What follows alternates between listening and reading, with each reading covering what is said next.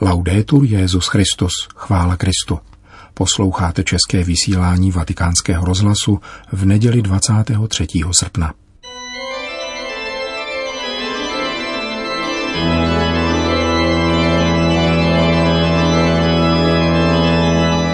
Církev a svět, náš nedělní komentář.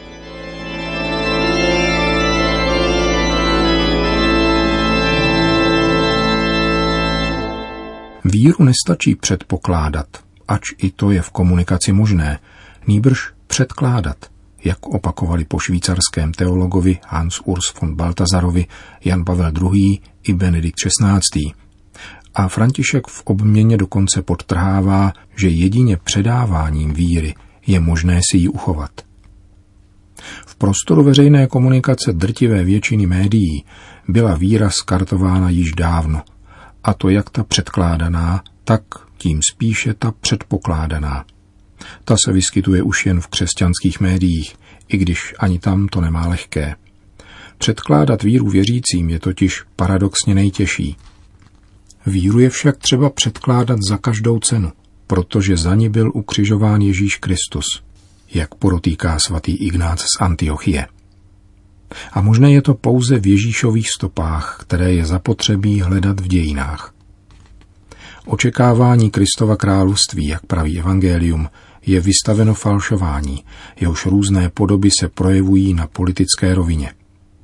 Také falšované verze křesťanské víry kladou na svoje vyznavače svoje vlastní nároky, nauku i skutky, ale poskytují také odměny, útěchy i duchovní, a pro neposlušné samozřejmě sekulární exkomunikace. Nároky sfalšovaných verzí očekávaného Kristova království vedou v podstatě dvěma směry. Pravdu vydávají za pohnutku k nenávisti a lež za projev lásky. Počínaje hadovým ponoukáním v zahradě Eden. Jako však smrt není boží trest, nýbrž důsledek prvotního hříchu člověka, projevuje se odmítání víry v boží slitování konzumací jejich náhražek. Poslední dvě takové náhražky si nárokují celý globus. Víra v globální teroristickou konspiraci islamistů je karikaturou víry v církev, tedy ve společenství věřících. Podobně jako pandemie je karikaturou neviditelné milosti víry. V prvním případě zanechávali pachatelé na místě činu svoje pasy, podle nichž potom intelligence hned poznali, že jsou to jimi známí, jak říkali, radikalizující se islamisté, kterým však, jak už opomíjeli dodat, nedokázali v jejich činech zabránit. V případě druhého typu zase existuje virus, kterým se lze nakazit. Ale už se neříká, že zdaleka ne každý jeho nositel nutně onemocní, ani to, že pokud onemocní, většinou se vyléčí. S výjimkami pacientů, majících v drtivé většině také jiná onemocnění, byť méně závažná, jako je například rakovina, infarkt, anebo jsou v pokročilém věku. V každém případě jde o víru vypěstovanou úpornou antievangelizační narací, valící se ze všech mediálních kanálů. Pokud totiž 24-hodinové speciály donekonečna svým zpravodajstvím globalizují teroristické akce a nebo je všude slyšet jenom o koronaviru nebo COVID-19, případně o SARS-CoV-2, je jen otázkou času, kdy se každému stane naprosto zřejmé, že se ve světě neděje nic jiného. Za připomínku stojí jeden historický detail. Zvláštní komise hrůzovlády francouzské revoluce rozhodující o tom, kterého občana poslat pod gilotinu, se nazývala Comité de Salut Public, což se u nás překládá jako výbor pro veřejné blaho, ale v původním názvu figuruje pojem zdraví. Zmíněný výbor a po něm všechny totality, jejichž je prototypem, vždycky ukazovali na druhé jako na nepřítele, ačkoliv největším nepřítelem lidstva byli oni sami. Člověk cítí, že potřebuje spásu, vysvobození ze situace, kterou nedokáže pojmenovat a která na něho právě ve své nepojmenovatelnosti doléhá stále více. Kristovo ukřižování a zmrtvýchvstání není pouze zvěst, notabene o minulé události, kterou může každý člověk svobodně vzít či nevzít na vědomí, nýbrž také proroctví o globální budoucnosti, která se chtě nechtě týká každého člověka. Svět, který si člověk bez zřetele na Boha stvořitele organizuje, nabývá pomalu, ale jistě takové podoby, která přiměje člověka opravdu vroucně si přát Kristův návrat, který bude vykoupením věřících. Právě z tohoto Ježíšova proroctví totiž křesťanská víra žije a uchovává se.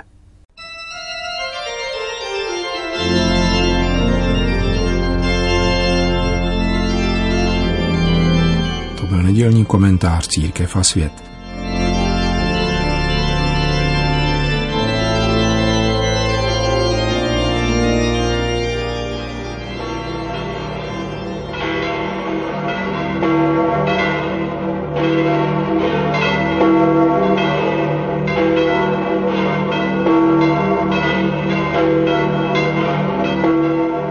Neděli předpolednem přišlo na svatopetrské náměstí několik set lidí, aby si v usebrání vyslechli promluvu Petrova nástupce.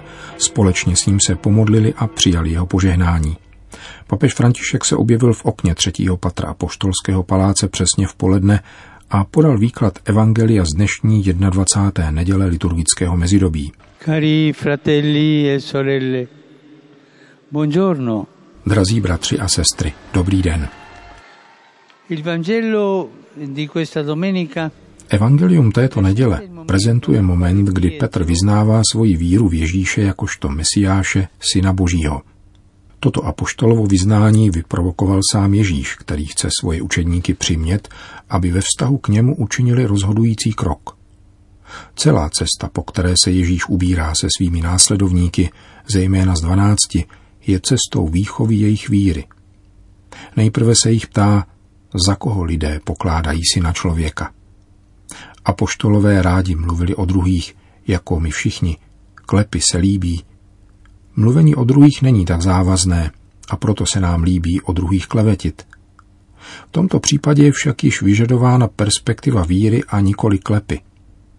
A zdá se, že učedníci mezi sebou soutěží v předkládání různých názorů, které do značné míry sami sdílejí.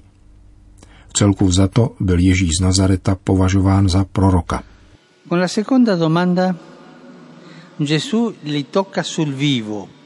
Druhá Ježíšova otázka je těla do živého.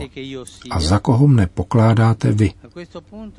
V tom okamžiku máme dojem, že se na chvíli rozhostilo ticho, protože každý z přítomných je nucen vydat se v šanc a vyjádřit, proč je s Ježíšem. A k tomu je zákonitě potřeba trochu váhání. Kdybych se vás i já nyní zeptal, kým je pro tebe Ježíš, nastane určité zaváhání. Z rozpaků je vyvede Šimon, který rozhodně prohlásí: Ty jsi Mesiáš, Syn živého Boha. Tato plná a jasná odpověď nevzešla z jeho velkorysosti, ačkoliv Petr byl velkorysý. Nýbrž je plodem zvláštní milosti nebeského Otce. Sám Ježíš mu totiž říká: Nezjevilo ti to tělo a krev, tedy kultura, v níž si vzdělán, nikoli, ale můj nebeský Otec. Vyznat Ježíše je milost Otce. Říci, že Ježíš je Synem živého Boha, který je vykupitelem, je milost, o níž máme prosit. Otče, dej mi milost vyznávat Ježíše. Zároveň Pán rozpoznává Šimonu pohotovost přijmout vnuknutí této milosti a proto slavnostně dodává: Ty jsi Petr, skála, a na té skále zbudují svou církev a pekelné mocnosti ji nepřemohou. Tímto sdělením Ježíš dává na srozuměnou Šimonovi smysl nově obdrženého jména Petr. Víra, kterou právě dal najevo, je neochvějnou skálou, na níž chce Syn Boží zbudovat svoji církev, to znamená svoje společenství. A církev kráčí vpřed vždycky v Petrově víře. V té víře, kterou uznává Bůh, Ježíš, který ho činí hlavou církve.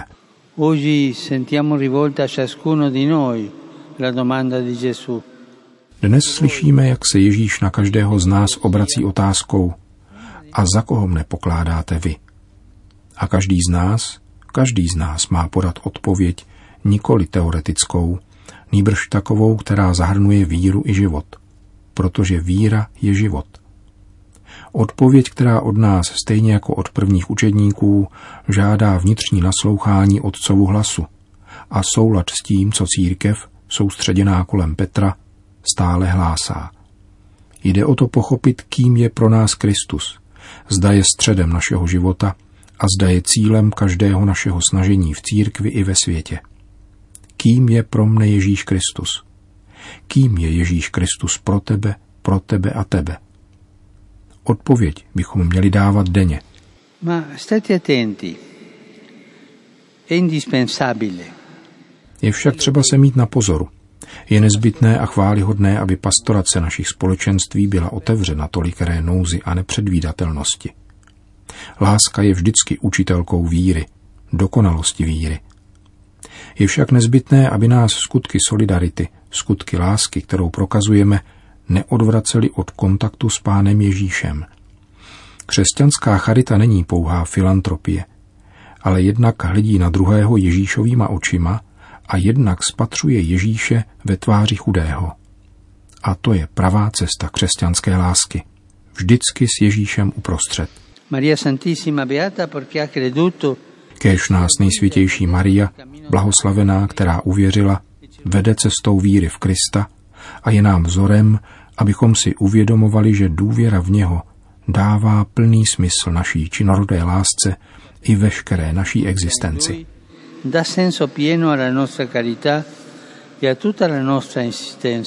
Po hlavní promluvě papež dodal: Na včerejšek připadl Mezinárodní den obětí náboženského násilí.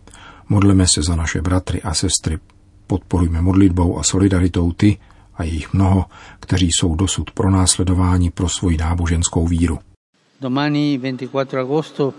Na zítřek 24. srpna připadá 10. výročí masakru 72 migrantů v San Fernando v Tamaulipas v Mexiku.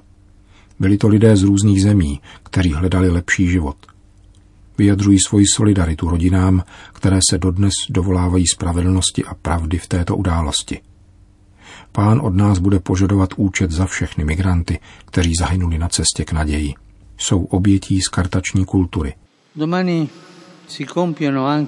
Zítra tomu budou 4 roky, co postihlo střední Itálii zemětřesení. Modlím se za rodiny a komunity, jež utrpěly největší škody, aby mohli solidaritě a naději pokračovat, a doufám, že bude urychlena rekonstrukce, aby obyvatelé těchto krásných apeninských krajů mohli klidně žít. Rád bych také vyjádřil svoji blízkost populaci Cabo Delgado v severním Mozambiku, který strádá v důsledku mezinárodního terorismu. Činím tak v živé vzpomínce na svoji loňskou návštěvu v této drahé zemi.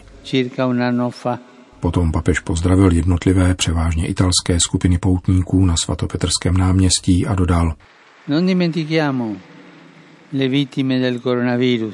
Nezapomínejme na oběti koronaviru. Dnes ráno jsem slyšela svědectví jedné rodiny, která v jediném dni přišla o prarodiče, aniž by se s nimi mohla rozloučit. Tolik utrpení, tolik lidí, kteří přišli o život, oběti nemocí a mnozí dobrovolníci, lékaři, ošetřovatelky, řeholnice, kněží, kteří také přišli o život. Pamatujme na rodiny, které v důsledku toho strádali. Ricordiamo le famiglie che hanno sofferto per questo. Po společné mariánské modlitbě Anděl Páně papež František všem požehnal. Sit nomen Domini benedictum. Et hoc nunc et usque in saeculum. Aiuterium nostrum in nomine Domini. Qui fecit caelum et terram. Benedicat vos omnipotens Deus, Pater et Filius et Spiritus Sanctus. Amen.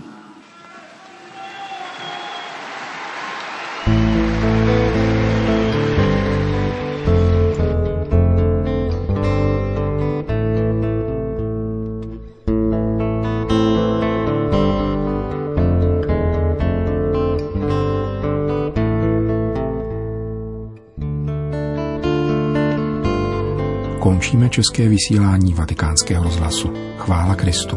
Laudetur Jesus Christus.